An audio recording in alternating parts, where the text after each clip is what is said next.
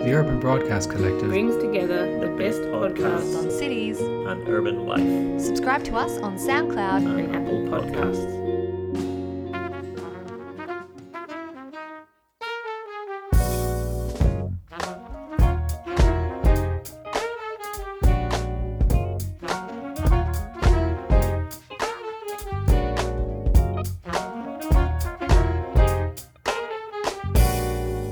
Podcast is brought to you by VPLA, the Victorian Planning Environmental Law Association. This is PX55. I'm Jess Noonan, and as always, I'm here with my colleague Peter Jewell. Hello, Jess. Our esteemed guest for today is Sophie Jordan from Sophie Jordan Consulting. Welcome, Sophie. Thank you. Now, Sophie has a very varied range of experience, having worked in both the public and private sector, including Collie, City of Stonington, Hassell Architects, Urbis, and now she's been running Sophie Jordan Consulting for over seven years. She works on a range of projects, including apartments, aged care, licensed venues, offices, and also regularly gives expert evidence in court and the tribunal. Now, Sophie, is there anything you want to add to that? Have I missed anything? No, No, I don't think you've about it. missed anything at all. That was a. I I wish I could summarise my career in such a short way. Now, in, in typical um, Peter Jewell fashion, he's, uh, he's, he's come up with a poem that he would like you to read. and this is interesting because somehow, even though uh, Peter and I have had small conversations, he's managed to find a poem that really reflects my career, both in the past and current. So I was happy to read it on that basis. Do you want to sing it? No, No? No, prefer to s- say absolutely not. Jess, it's not to be sung, it's to be read. it's to be read. It's very serious. Let others do as they will. I am who I am. At any rate, I'll walk the way that I make my own. By Nishida Kitaro. Thank you, Sophie. Now, can you tell our listeners how you got into planning? Sure. Uh, interestingly, I had a really, um, I would say, significant passion to be an architect.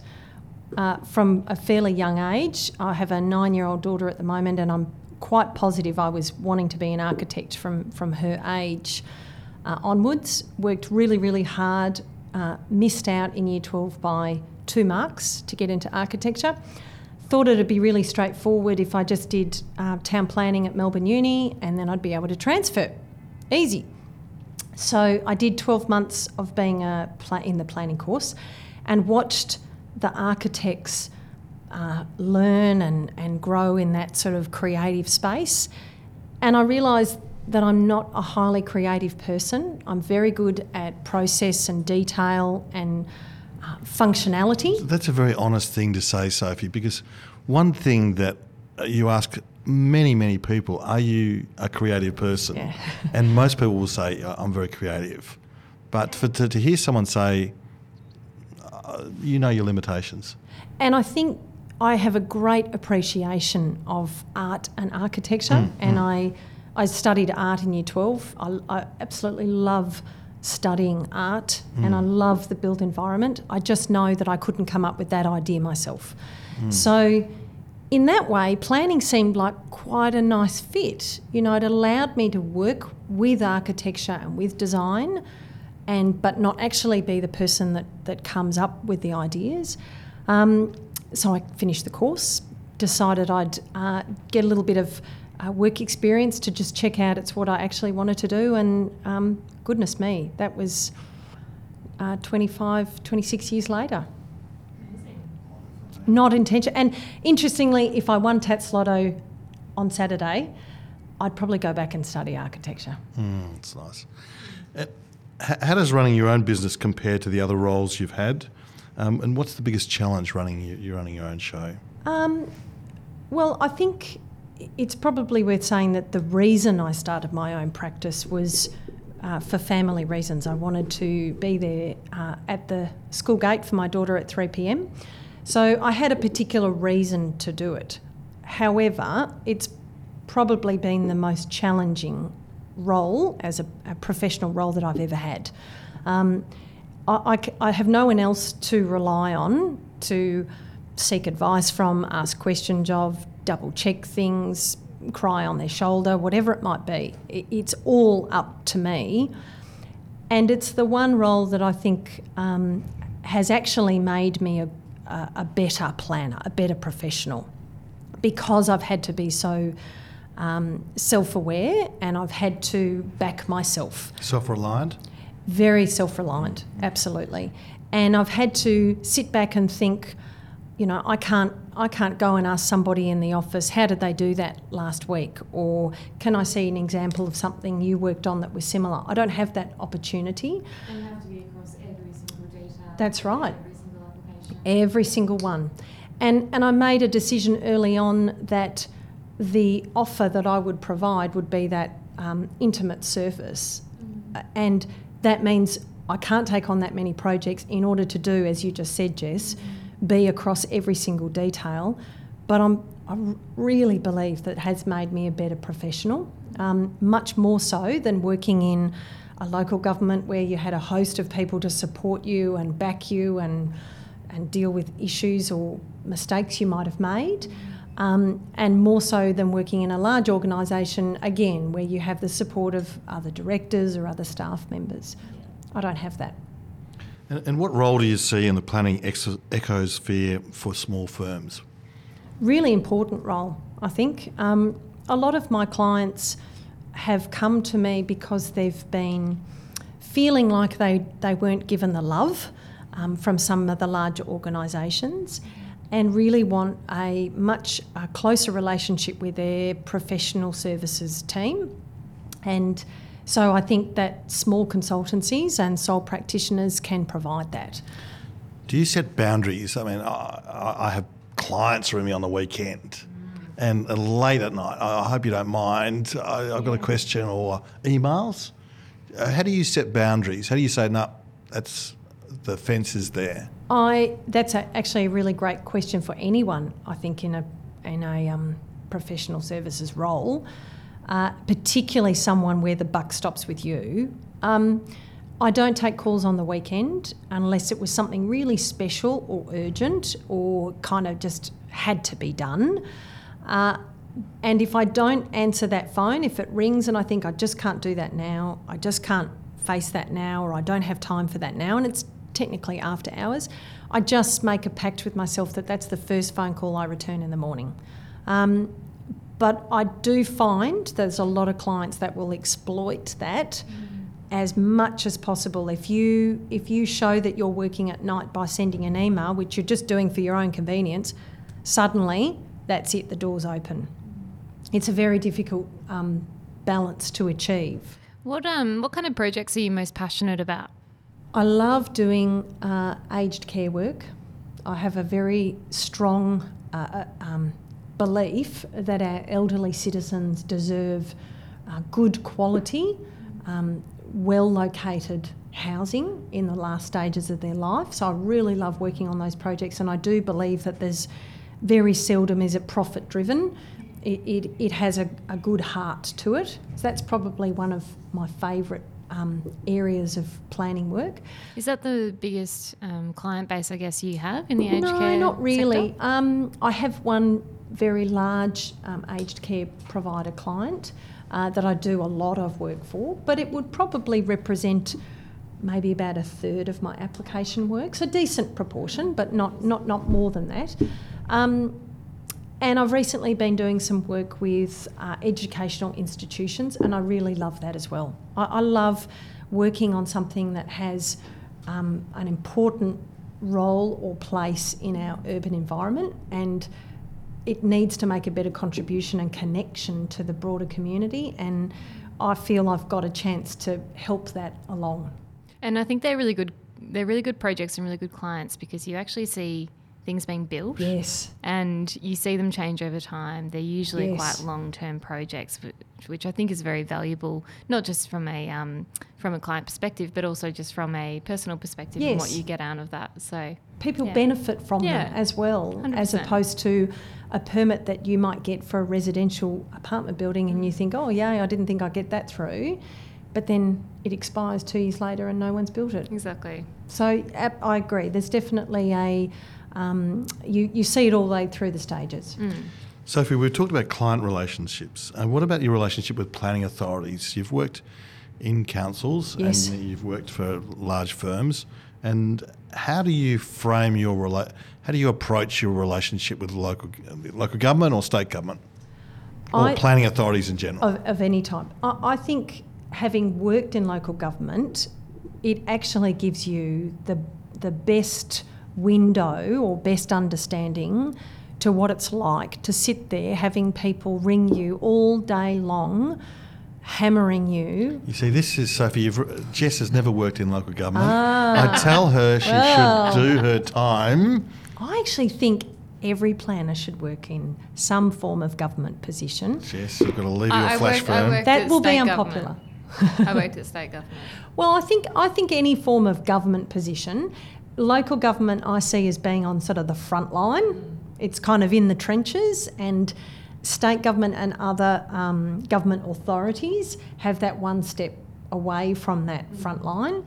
Um, but the the purpose is still the same, and that is to advance public policy or Yeah. advance the planning scheme. But in local government, you know, uh, and when I started at Stonington as a graduate planner, you get phone calls from objectors who hate you, phone calls from the permit applicant who hate you, um, phone calls from councillors that wonder why you haven't done what they thought they wanted you to do, all sorts of pressures on you, none of it very positive, um, none of it really very focused on a on a an outcome that everyone's happy with. It's all about making you do something that they want.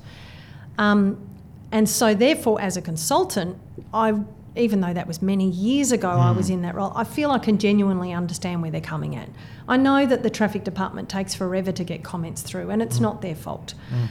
So, um, I guess going back to your question, my approach is to, um, I won't say try and make friends with them, but but be very clear that I understand the position they're they're in.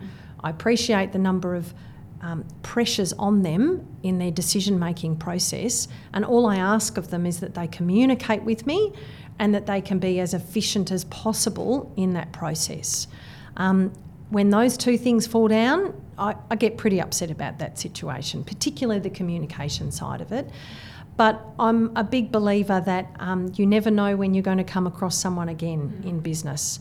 So don't burn any bridges. So you're not Don't- a table thumper. That's I'm not. A table, I, and and don't um, always treat people with respect. Um, you don't know what they're dealing with within their workplace and within the the political framework that they have to make a decision. Also in their personal lives too. and then their So, personal so life. you, yes. you've got people are very complex creatures. So, um, is planning more art than science? ah. This is a sort of philosophical question, listeners. But art or science? Well, I think that without wanting to sit on the fence, I think it's a bit of both. I think that there is. Hmm. Sounds like fence sitting to me, Jess. that's, that's a very unsatisfactory answer. Sophie, I think it is should- planning more art than science? I think it should be more of an art, but I think it's become more of a science. So I think that the focus on planning has been far less about um, net community benefit, which is much more of an art, and much more about the height of a windowsill and uh, the dimension of a crossover. Um, I don't. I, I honestly don't think when we're dealing with people's um, working, living, shopping environments, it could ever be a science. Human beings don't work and live the way we sort of predict they will to the to the full extent, and therefore I think it's much more about of an, an art, and it should be adaptable like art is. And our cities should be artwork. They shouldn't be Yes. these black I and take a country view. Okay, go Uh, for it. because uh, because I, I think we can be all what we think we know what people like. Yes. We think we know what the situations, and that reflects our bias. Yes. And that reflects our upbringing or our culture. And I think, as Aristotle said, you need you need people, you need different types of people to make a city. Yes. And would I, suspect that that's not the case. I think we, people like us, you know that term. Yes. I think that is a lot of the planning-driven agenda. Oh, I would agree So, with that. But on the science thing, and we're interviewing Sophie, not me, but, but I think science and technology can inform a lot more of our decision making. I, I would agree with you there. Um, I'm not sure we're there yet. I'm not sure we're using science and technology within our urban environment uh, to the, the I was going to say the full extent to its to, to achieve or to make the most of the benefits that science and te- technology can give us in our daily lives. I think some of our transport systems are starting to tap into that and quite effectively. And it's interesting how quick uh, our population are to ad- to take on and adopt some of those technologies, but I don't think we're using it in other areas to its full extent. And science and data are very different.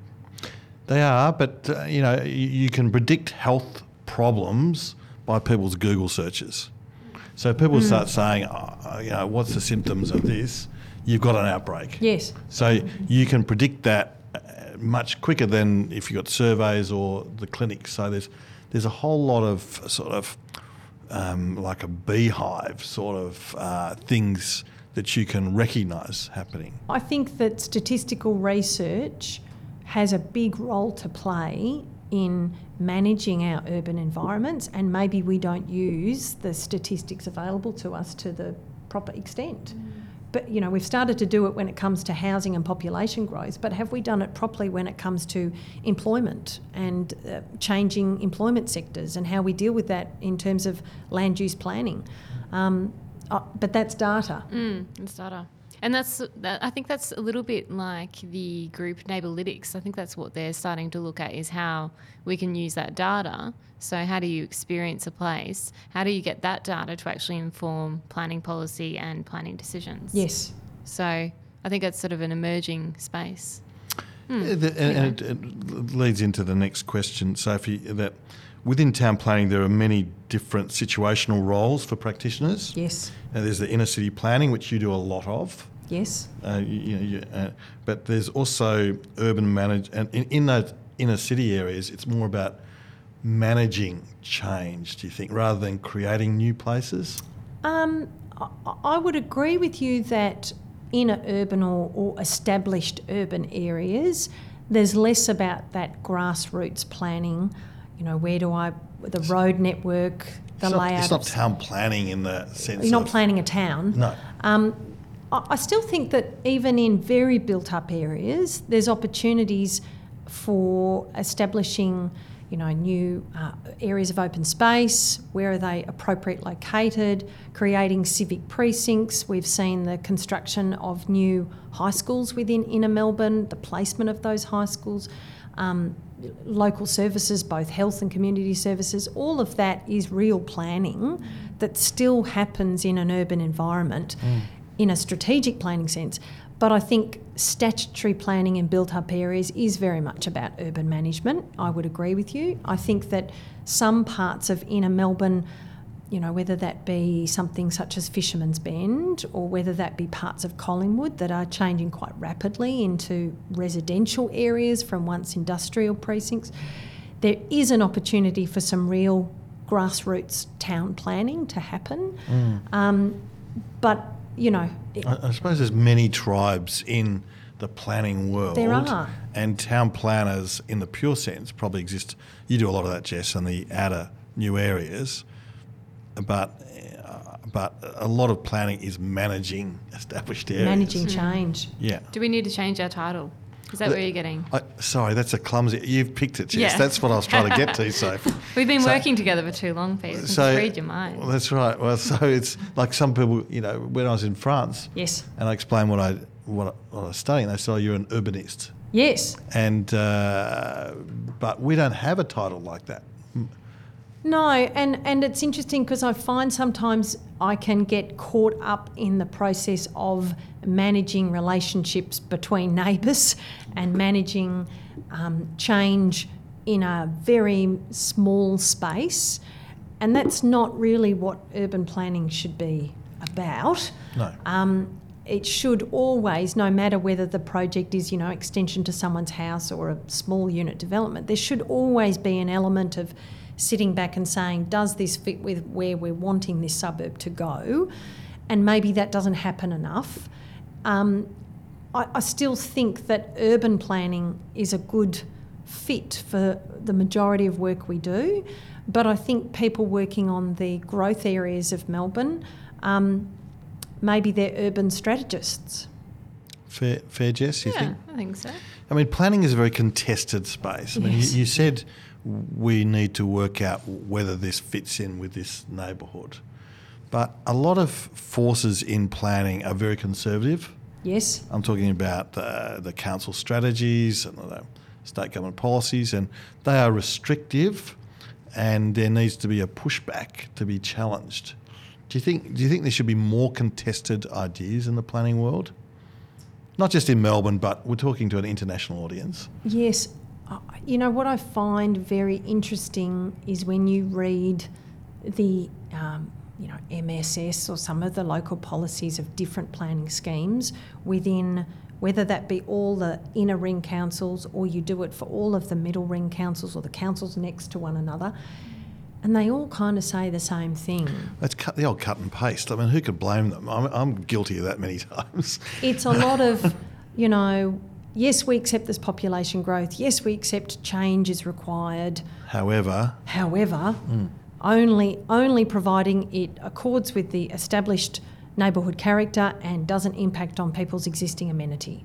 So there's a, always a um, but, and, and I think that the um, but creates a very conservative mindset in the decision maker in the community that don't necessarily understand town planning, but they come in contact with it when their next door neighbour wants to do something. And everybody thinks that it's about um, minimising change and difference, when in fact planning should be much more about promoting and encouraging evolution of our living spaces and doing so in a way that's inclusive and progressive. I think a lot of the controls are very timid. If you look back, Sophie, 20 years ago, what was outrageous then is commonplace now Yes. in terms of the built Yes. form and the built form expectations. Yes. So, uh, will we be viewed in 20 years' time as being timid, do you think? I look at some buildings that I, some projects that I worked on, you know, 10, 15 years ago and think, gee, it's a shame they didn't get an extra couple of levels there. But back then, when it was approved, that would have just been horrendous. So, it's, it's lost opportunities for housing. I think there are lost opportunities, yeah. The, the outsiders always suffer. I think that we, um, in many respects, we are not making the most of some amazing jewels within our, our inner urban environment. We're being very timid with what we allow because we, we can't possibly imagine that level of change happening. But I suspect if, if that was to occur and we move forward another 10 years, everything around it will then look exactly the same. So obviously, um, over the years in planning, we all build up different attitudes and different prejudices about certain things. How do you work with those? How do you challenge yourself with the preju- prejudices that you may have developed over your career? I, very uh, probably only over the last few years, I've genuinely said to myself, uh, you know, at the start of a new project, would I want to live next to this? Would I be happy with this if it was in my neighbourhood? Um, so I think really in the past I haven't done that, and now I start to really challenge myself by saying, okay, well, this is in a suburban location I don't live in, or a growth area that I'm not part of, but would I be happy to be there? And I do think that um, consultant planners, particularly, should do that when they're reviewing a, a new design or a new project or, or something from the beginning. And actually going out on site Yeah. and standing in the, in the Standing in the space. space and looking up and saying, "Is this going to be acceptable?" Is this Because really? I think that is something yeah. that we don't do a lot of the time these and days. not acceptable from the perspective of oh but i wouldn't want that much change happening next to me but about actually saying it, ha- has this thought through the context properly um, and i think in a way that helps to break down some of the you know it's very easy to look at something on paper and just go oh yeah you know it's Mm. inner urban how ridiculous that someone would have an issue with that Mm. you go out on site you try and put yourself in the shoes of the adjacent property owner you put yourself in the street on a day-to-day basis and say is this actually going to work hmm. or has this parcel of land been exploited or is this design the best approach to this and in a way, doing expert evidence work uh, really forces that. Each and every project, you have to do that. And I, I think it is important as a way of breaking down what might be your natural reaction. I suppose being tested at um, for in, our interstate and overseas listeners, um, Sophie appears quite a lot uh, as an expert evident uh, witness before the VCAT, the tribunal, and where she can be cross-examined on her professional evidence. And I always found the tribunal a, a force for discipline, uh, mental, uh, you know, intellectual discipline. Do you find that when you're in the hot seat, getting, you know, people want to get gotcha moments at you and teasing ideas, how does what does that do with your professional capabilities? Do you think? Um, I think that's a really good question because some I I do ask myself quite regularly when I, particularly when I've just come out of a hearing, I've been cross-examined for sometimes an entire day, and I'm tired and a bit shaky. Why would you want to do this? um, I, I, very recently, I've had some tribunal members ask me broader questions. Questions like, you know, there's no height control here. How, how do we come up with the appropriate height? Or they might say, there's a DDO here, a particular height control provision in the planning scheme, that says 10 metres, and you're advocating for 20 metres. Why should we be thinking that? So they're actually going beyond the small question and asking my opinion as a as a uh, well, I'm sitting in the seat as an expert. Why should the planning system consider that? And I've really enjoyed that challenge because I think that's that's what the planning witness should be asked their opinion of. You know, looking, stepping back, looking at it from that bigger perspective. And I would like to think that VCAT did more of that, tried to draw out of the witnesses more of the um, professional opinion about planning in a broader sense. Um, for many projects, however, it's not about that. It's about the very small detail and about the gotcha moment of catching someone out that they misread a level and then all of a sudden they can't be trusted and that's the end of the story. In my view, that's a lost opportunity of what you could get out of an expert witness.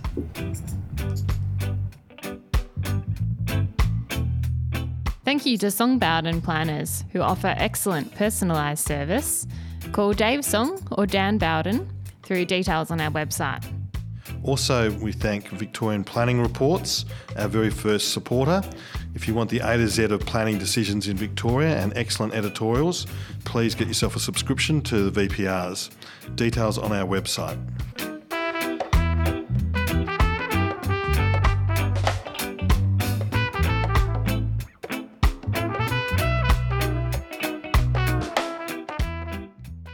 Moving on just a little bit into well-being, how do we? Uh, I guess are there indices that we as planners perhaps aren't considering when we think about well-being that we should be considering in our decision making? Uh, well-being in the sense of what makes a good urban Yeah. environment. Yeah. And, and- and what considerations don't we pay enough attention to in sort of working through that sort of well-being indice of cities and sub areas? I often think that in established areas, not enough is not enough attention is given to public open space and what it can do for the community and how it can be improved, enlarged, added to, modified, and in my view, public open space is a way that people can come together and be a community through sporting groups, through mothers' groups, uh, every age group, and a great um, opportunity for interaction. And I drive around, um, you know, suburban Melbourne and even inner Melbourne, and I look at these sad ovals that, or whatever it might be, and I just feel like not enough attention is given to the well-being that can come from really good public open space planning. It's like it's been built 50 years ago, so it's there. So we'll mow it. We might paint the play equipment once a year, and that's the end of it. And what contribution does it make? Well, in my view, it makes an enormous contribution, and it's often not part of that well-being or that that environment tick. Um, I'd love to see more done in established areas in that regard because I think it could draw people out of their private spaces, bring them into a city, and actually bring it to life again. It's interesting, isn't it, that you think about the greenfield areas, and that is one area that the greenfields I think does relatively Yes. well. Um, there is a lot of money and a lot of investment put into the open space because it is seen as that community heart. Yes. So it's interesting that we don't pay the same attention to um, our new, oh, sorry, our existing areas. yes. So it's a very interesting point. But the Victorians got it right. You think about the most gorgeous parks in Melbourne; they were all done by the Victorians. I think Yes. you know, and you know, it's not hard to follow their example, but we, for whatever reason, we we just don't have that civic sense. No, it's the ci- that's what I mean. It's the community and civic sense that that open space can bring. And if you look at European cities, high density environment, apartments are significantly smaller than what we have. And people don't have balconies that are 2.4 metres wide and X number of square metres. They come out of their apartments, they go to the park, which are usually much bigger than what we might have, and they use that space and they walk their dog and they gather as groups, and that civic um, purpose to that space does fantastic things for well-being. The public domain spaces in a lot of Australian cities are very ordinary, and they haven't improved. It's the ongoing functional. investment that hasn't the- happened. But, but there's Yeah. not that attention to the footpaths, the spaces that people move around a lot. They're just uh, they're very functional spaces rather than desirable spaces. Yeah, I think also sometimes the climatic conditions aren't really considered as well. It's um, you know, if you go out into regional Victoria, you don't want to be hanging out in an open space that doesn't have any Shade. any shade. Yes. Mm. I mean, someone like me will be burnt in two minutes, and that's very unpleasant. So it's almost it's designed around being, you know, seen as a, a- sometimes an attractive place, not always, because I know you probably have a different view on that. But it hasn't actually designed for the functional aspect rather than the desirable aspect. It's an interesting one. Um, just moving on to technology, we like to talk. Um, we'll ask most of our guests about technology and how technology affects their day-to-day work. Um, I think Pete's put here. We now have more computing power than NASA. I've never thought about it like No, that. uh, no, the, the, during sorry, during the last moon travel. no, the because the 50th anniversary of the moon was was recently because Yes. the the the, the spaceship that went to the moon had in your phone you've got more computing power than the whole of NASA had at that time. The whole of NASA. Needed some Sorry, context behind sorry, that. sorry, sorry, Jess. Back to you. um, and we and we also obviously have a huge um, we have huge access to different information and um, different data. How do you see technology being made better to work for our urban environments? Um, I would say what we don't make the most of, uh, we use it a lot, but I think it has such great potential to be used more, and that is 3D visualisation mm. of our cities. And I've I'm a huge believer of, of using it to demonstrate what you will actually see, not what everyone thinks you might see mm. and is all panicked about, but in actual test it.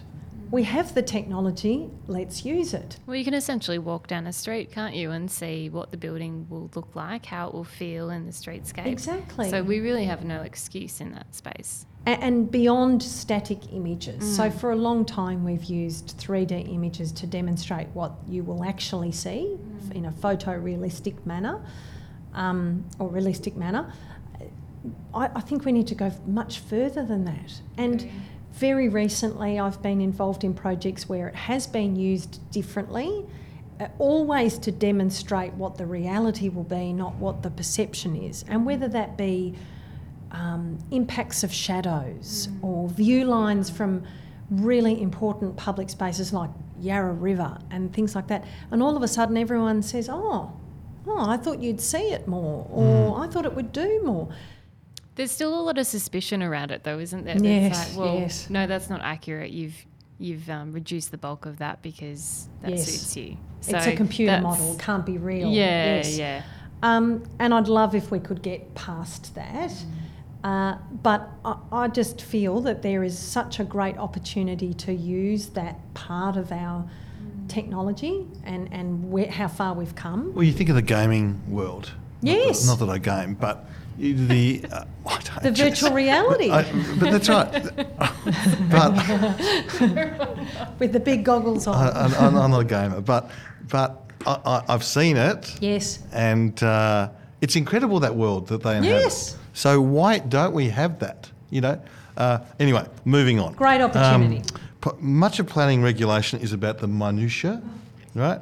The design of windows and doors, and you know the, the pitch of the roof, and you know, and allocating resources to these type of attentions items diverts attention away from the broader impact.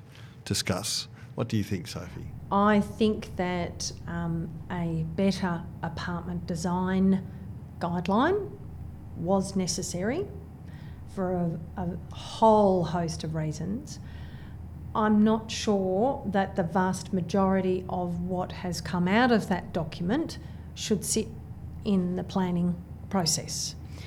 The guidelines are really important for architects and designers, um, but what I have found is that I end up spending so much time looking at the width of a bathroom door and ticking off every apartment meeting that provision and have they got the right square cubic meterage in their kitchen as well as their storage cage in the basement and that's not what this is about. The, the, the reason I asked that, Sophie, is because a lot of attention is caught.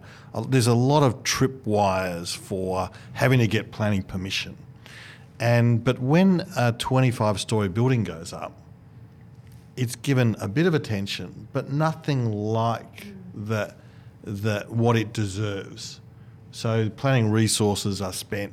You know, there's a new door for a factory. There's this. There's a new. You know, changing the car park or changing the use or this Yes. or changing seating numbers. Yes. Whereas the big things that get done, the planners there are relatively stretched, Yes. and you don't get the scrutiny of the things that really define a city. Yes, I would agree with you. A- And and I say that as somebody who does spend a lot of their day on the minutia of, of the design process and the ticking and the crossing. And I'm not suggesting that some of that isn't important, um, but my concern is that that is influencing key decisions more than it should. Um, it, it is important that it's done. The right person to do it might not necessarily be the planner, but it is important that it's part of the assessment. But it really shouldn't be the reason that a permit gets issued or not. Society's probably changed quite a bit since you first started in planning. Um, How old do you really think I am? 28. has, has the planning practice itself evolved at a similar pace, do you think? Hmm. But look, in some respects, I'd say yes. In, in some ways, I'd say planners and people I've worked with, is when I say planners, people I've worked with uh, have always been very forward thinking and uh, embraced opportunity to, you know, have our cities evolve more and develop more. I- think that the, the practice of assessment of applications has become more and more rigid and harder and harder to try and think forward. Um, the area that I think hasn't evolved with time has perhaps been the way our community has embraced change. Uh, and that's always something that we are working, feels like, working against. Um, I- I think of a lot of people, professionals I've worked with over the, the years that I would consider had a real vision and and really wanted to, to do something positive with our urban spaces, and have always been sort of held back. Um, that's what I think is perhaps hasn't evolved with time. Mm, definitely. Pete, what about you? Uh, well, uh, you know, What's changed are since you you 28? started? I, I know. I, am I'm a lot smarter than I was when I was 28, but uh, and I was stupid. But um, uh, I I, th- I think Sophie that uh, planning hasn't really changed much at all. Um, and uh, to me, it's like. You know the the Old and the New Testament. We, we still got things. Things have not changed much in terms of the policy front or or embracing, uh, really embracing innovation. I, I think it's very slow. What about the things that are now in, I guess, the toolkit of things that you need to consider as a planner? So ESD, for example, that wouldn't have been something that you considered when you were first. No, planner? no, but but Um, a, a, a lot of that is just cosmetic. You know, I, And look, and you I'm, I'm talking about land use activities, how people live, where they live. It's it, the planning policies has not changed. I, And I p- don't and tech- disagree with you in that regard. I think when that, um, I think that policy or perhaps the fundamentals of, of town planning haven't really changed. I do think though that um, planning professionals perhaps have have continued to think forward and maybe the planning system hasn't moved. they're two separate so, So I think Mm. if we think of the word practice, not in terms of practitioners, but in terms of process, I probably agree with you. Uh, and I think, regard. uh, and, and on Sophie, you know, when I started planning oh, several decades ago, the economy. Don't laugh, Jess. the the eco- it'll happen to you too, and. The, you know the economy, the economic structure of the country and of, of like like countries in the Western world was very very different. Yes. Fa- the household formation was very very Yes. different, but all those policies are still stuck in those areas, and they haven't embraced a lot of the, you know, the Uber type yes. revolution in our economy. So One area that I don't think planning has kept up to speed with is how mobile people are. Mobile in their work, where they live, how happy they are to travel and move around. I don't think our planning systems have accepted that. I, I- think for all the lip service to diversity, we don't have a diverse planning system. Uh, diverse. I think we have some in some areas some great diversity to our urban environment, but I don't think that our planning system necessarily promotes that to the extent that our vision allows us to, to think about a future, and, and that's not. Um, I don't think that the that the system allows for that to progress. So I think in that regard, I'd agree with you. It hasn't it hasn't kept up. Now I'm going to go completely off track here, Jess, Oh, but no. but but Be you scared. so uh, Sophie, in the last 25 years, every day 130,000 people have escaped extreme poverty. Every single day, 130,000 people have escaped extreme poverty. We should look at why those things have happened and sort of latch on to some of those positive positive things that are happening in the world and maybe our problems don't look so bad or, or, or not so hard to fix. I know it's an out there sort of thing. I'm, I'm interested in where those people might be located The urbanisation is a big part of getting out of extreme poverty. and what types of cities uh, they they were able to get. What, what was it about the city unit or, or city space and systems? E- economic advantage, Yeah. uh, you know, networks, communities. A lot of the, the shanties where they're living are, are atrocious from our point of view. Yes. But where they were living was much worse. yes, So that's 130,000 a day and I out of extreme poverty. It's an incredible statistic. What I find really interesting is when, um, I mean, everybody finds travel interesting. Um, as a planner, I'm always fascinated to see the different living environments around the world and how that differs from where we are. And I'm always fascinated to see the way some Western cities uh, have embraced housing affordability and addressed housing affordability compared to Melbourne, specifically where I live and work.